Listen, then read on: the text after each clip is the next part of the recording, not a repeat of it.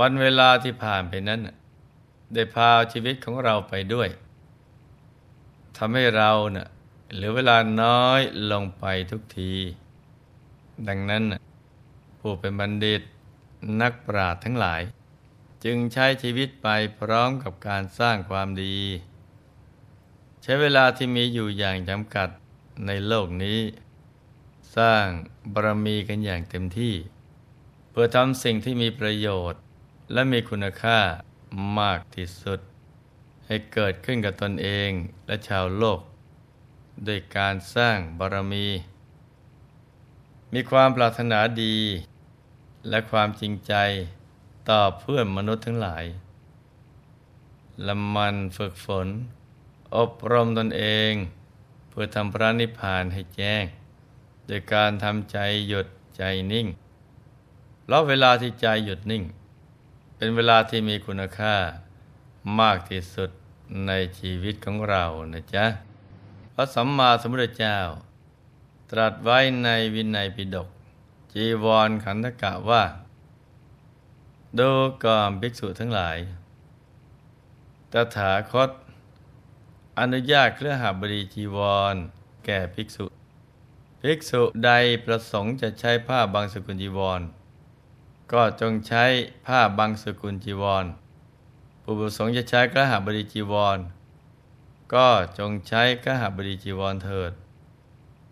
แต่ตถาคตสรรเสริญ การยินดีด้วยปัจจัยตามมีตามได้คำว่าผ้าบางสกุล เป็นคำที่เราได้ยินได้ฟังกันบ่อยๆ แต่บางท่านก็ยังไม่รู้จักความหมายที่แท้จริงว่าคืออะไร ผ้าบางสกุล แปลว่าผ้าที่เปรอะเปื้อนด้วยฝุ่น เนื่องจากในสมัยเริ่มประกาศพระพุทธศาสนาใหม่ๆ พระสงฆ์ท่านตั้งแสวงหาผ้าเก่า เช่น ผ้าห่อศพ หรือผ้าคลุกฝุ่น ที่คนไม่ใช้แล้วเป็นต้น เอามาซัก เอามาเย็บ มาย้อม แล้วก็เจอกันเย็บทำเป็นผ้าจีวร พราะสงในยุคบุกเบิก ท่านมีความลำบาก ในการแสวงหาผ้าไตรจีวรมาก เนื่องจากยังไม่มีพุทธบัญญัติให้ภิกษุ รับผ้าเนื้อดี หรือผ้าที่ญาติโยมนำมาถวายทำให้พุทธศาสนิกชน ไม่ได้โอกาสในการทำบุญถวายผ้าไตรจีวร พูดง่ายๆก็คือว่า ไม่ใช่ใครมีความศรัทธา อยากจะถวายจีวร ก็สามารถนำมาถวายได้นะจ๊ะเพราะถึงแม้จะนำมาถวาย แต่พระท่านก็รับไว้ไม่ได้ เพราะยังไม่มีพระบรมพุทธานุญาต แต่เพราะการขอพรของหมอชีวกะโกมารพัฒนี้เองทำให้ภิกษุสงฆ์ มีโอกาสใช้ผ้าจีวร ที่มีเครือหัดนำมาถวายได้ แล้วก็ไม่ต้องลำบากในการแสวงหาผ้าบางสกุลอีกต่อไป ท่านได้ตั้งใจอุปถัมภ์แล้วประทากหมู่สงฆ์เป็นอย่างดี ไม่ให้ขาดตกบกพร่องเลย เพราะท่านรู้เป็นอย่างดีว่า พระสงฆ์เป็นเนื้อนาบุญอันเลิศของโลก งานหลวงก็ไม่ให้พลาด งานพระศาสตร์ก็ไม่ให้เสีย งานหลวงคืองานที่จะต้องทำหน้าที่เป็นหมอหลวง คอยตรวจสุขภาพและรักษาพระราชา และเชื้อพระวงศ์อีกทั้งต้องไปรักษาคนป่วย ตามที่ผู้ใหญ่ของบ้านเมือง และเจ้าเมืองต่างๆ ขอความช่วยเหลือมา งานพระศาสตร์คืองานบุญอุปถากพระพุทธเจ้า และภิกษุสงฆ์ท่านก็ไม่ขาดตกบกพร่องเลยนะจ๊ะ สมัยหนึ่ง หมอชีวกะโกมารพัฒได้รับผ้าสีวายกะคู่หนึ่ง เป็นผ้าเนื้อดีที่เหมาะสมกับพระสัมมาสัมพุทธเจ้า และพระราชาเท่านั้น ท่านอยากได้บุญใหญ่ จากการถวายผ้าเป็นทาน จึงเข้าเฝ้าพระพุทธองค์ แล้วก็ทูลขอพรว่า พระพุทธเจ้าข้าพระผู้มีพระเจ้าและประสงค์ ทรงถือผ้าบางสกุลเป็นปกติ แต่ไม่ใช่ผ้าอย่างอื่นเลย ผ้าศิวยกะของข้าพระองค์คู่นี้ พระเจ้าจันทประโชดทรงส่งมาให้ เป็นผ้าเนื้อดีเลิศ มีชื่อเสียงมาก และก็เป็นเยี่ยมกว่าผ้าทั้งหลาย ตั้งหลายร้อยหลายพันคู่ ขอพระผู้มีพระเจ้า จงทรงพระกรุณา โปรดรับผ้าสีวยกะคู่นี้ของข้าพระองค์ และขอจงทรงมีพระบรมพุทธานุญาตเครือหาบดีจีวร แก่ประสงค์ได้เถิดพระเจ้าค่ะ พระผู้มีพระเจ้าทรงเห็นว่า หมอชีวกะมีความปรารถนาดีต่อประสงค์ จึงทรงรับผ้าคู่สีวายกะนั้นไว้ เมื่อหมอชีวกะทูลลาจากไปแล้ว พระองค์จึงรับสั่งกับภิกษุทั้งหลายว่า ดูก่อนภิกษุทั้งหลาย เราอนุญาตเครือหบดีจีวร ภิกษุรูปใดปรารถนา จะถือผ้าบางสกุลก็ได้ รูปใดปรารถนาเครือหบดีจีวรก็ได้ แต่เราสรรเสริญการยินดีด้วยปัจจัยตามมีตามได้ พอชาวเมืองราชครืทราบข่าวว่า พระผู้มีพระภาคเจ้า ทรงอนุญาตเครือหบดีจีวร แก่ภิกษุสงฆ์ ต่างก็พากันยินดี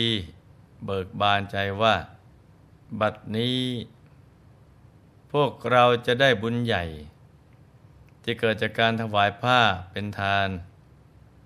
เพราะพระผู้มีพระภาคเจ้าทรงอนุญาตเครือหบดีจีวรแก่ภิกษุสงฆ์แล้ว เพียงวันเดียวเท่านั้น จีวรหลายพันผืน ก็เกิดขึ้นในพระนครราชครึชาวชนบท ครั้นทราบข่าวนี้ ก็เกิดความปีติดีใจเช่นกัน ได้เที่ยวซื้อผ้ามาช่วยกันเย็บ ย้อมเป็นจีวร แล้วก็นำไปถวายสงฆ์ด้วยความปลื้มปีติใจ ฉะนั้น การที่พวกเรามีโอกาส ได้ถวายผ้าตรายจีวรกับพระภิกษุสงฆ์ทุกวันนี้นะ่ะก็เพราะการขอพรของหมอชีวกะโกมารพัฒในครั้งนั้นนั่นเอง และในเรื่องของผ้าบางสกุลจีวรนนี้เนี่ยเพื่อเป็นการรักษาวัฒนธรรมอันดีงาม เป็นการลำลึกถึงความยากลำบาก ในการแสวงหาผ้าไตรจีวรในยุคแรก และรักษาคำสอนของพระพุทธองค์ ที่สอนให้ภิกษุยินดีในปัจจัยตามมีตามได้ ดังนั้น เมื่อมีพิธีทำบุญทอดกระถิน ทอดพระป่าพิธีชาปนกิจศพ หรือสวดพระอภิธรรมบำเพ็ญกุศล ให้กับผู้ล่วงลับ สาธุชนก็จะนำผ้าสบง หรือจีวรมาวางทอด เอาไว้ต่อหน้าพระสงฆ์และนิมนต์ให้ท่านได้พิจารณา ใช้เป็นผ้าบางสกุล นี่ก็คือที่มาที่ไป ของคำว่าผ้าบางสกุล ที่เราควรศึกษากันเอาไว้นะจ๊ะ การรักษาคนป่วยของหมอชีวกะ ในแต่ละครั้งนั้น บางครั้งก็จะได้เงินเป็นค่าตอบแทน แต่บางครั้งก็ได้เป็นสิ่งของ เช่น บางคราได้ผ้าที่ทำด้วยฝ้ายบ้าง ได้ผ้าฝ้ายแกมไหมบ้าง บางคราวก็เป็นผ้าทำด้วยขนแกะเมื่อได้ผ้าเหล่านี้มา ท่านก็มักจะนำไปถวายพระสงฆ์อยู่เป็นประจำ และก่อนที่จะถวาย ท่านจะไปขออนุญาต พระพุทธเจ้าก่อนทุกครั้ง ต่อมาหมอชีวกะ ได้ผ้ากำพล มีราคาถึงห้าร้อยกหาปณะจากพระราชาแคว้นกาสี ท่านอยากถวายสงฆ์เพื่อเป็นอริยทรัพย์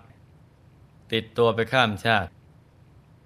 จึงเข้าไปขออนุญาตพระผู้มีภาคเจ้าเช่นเดิม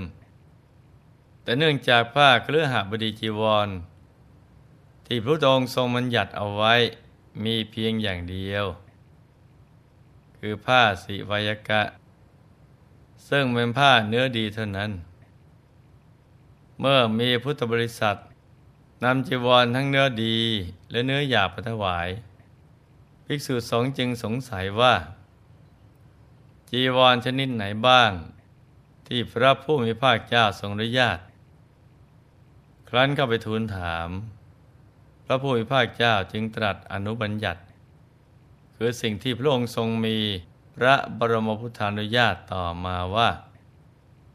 ดูก่อนภิกษุทั้งหลาย เราอนุญาตจีวรหกชนิด คือจีวรที่ทำด้วยเปลือกไม้ทำด้วยฝ้ายทำด้วยไหมทำด้วยขนสัตว์ทำด้วยปาน และทำด้วยของเจือกัน ต่อมาภิกษุที่ยินดีเครือหาบดีจีวร ได้พากันรังเกียจผ้าบางสกุล มีบางองค์สับสนว่า เมื่อใช้ผ้าเครือหบดีจีวรแล้ว จะต้องแสวงหาผ้าบางสกุลด้วยหรือเปล่า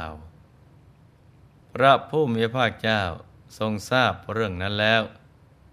จึงตรัสอนุญาตว่า ดูก่อนภิกษุทั้งหลาย เราอนุญาตให้ภิกษุ ผู้ยินดีเครือหาบดีจีวร ยินดีผ้าบางสกุลได้ แต่เราสรรเสริญความสันโดษด้วยจีวรทั้งสองนั้น เราจะเห็นได้ว่า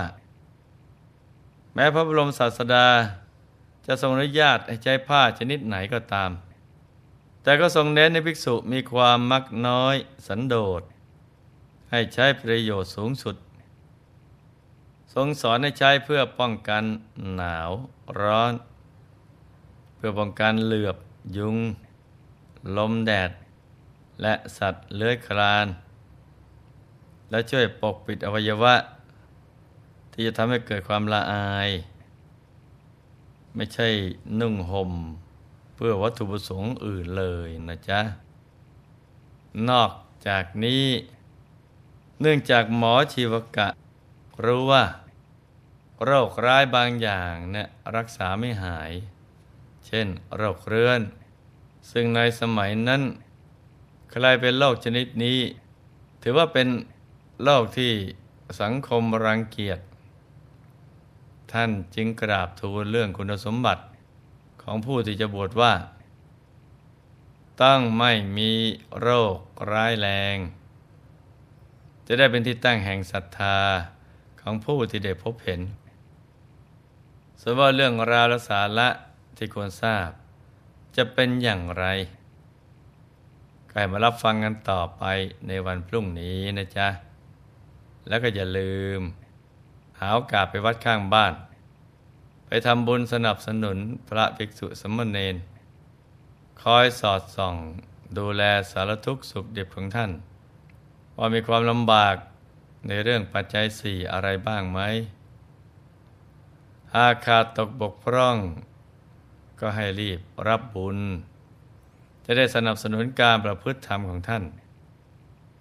บุญนี้ก็จะได้ติดตามตัวเราไปข้ามภพข้ามชาติ เมื่อถึงคราวที่เราได้เอาโอกาสออกบวชประพฤติธรรมบ้าง ก็จะได้ปฏิบัติได้สะดวกตัดสรู้ได้อย่างรวดเร็ว ได้เข้าถึงพระรัตนตรัยโดยง่ายได้ เป็นอัศจรรย์กันทุกคนนะจ๊ะ ในที่สุดนี้หลวงพ่อ ขอหนวยพร ให้ทุกท่าน มีแต่ความสุขความเจริญ ให้ประสบความสำเร็จในชีวิต ในธุรกิจการงานและสิ่งที่พึงปรารถนา ให้มีมหาสมบัติจักรพรรดิ บังเกิดขึ้น เอาไว้ใช้สร้างบารมีอย่างไม่รู้หมดสิ้น ให้มีสุขภาพพรานามัย สมบูรณ์ แข็งแรง มีอายุไขยืนยาว ได้สร้างบารมีกันไปนานๆ ให้ครอบครัวอยู่เย็นเป็นสุข เป็นครอบครัวแก้ว ครอบครัวธรรมกาย ครอบครัวตัวอย่างของโลก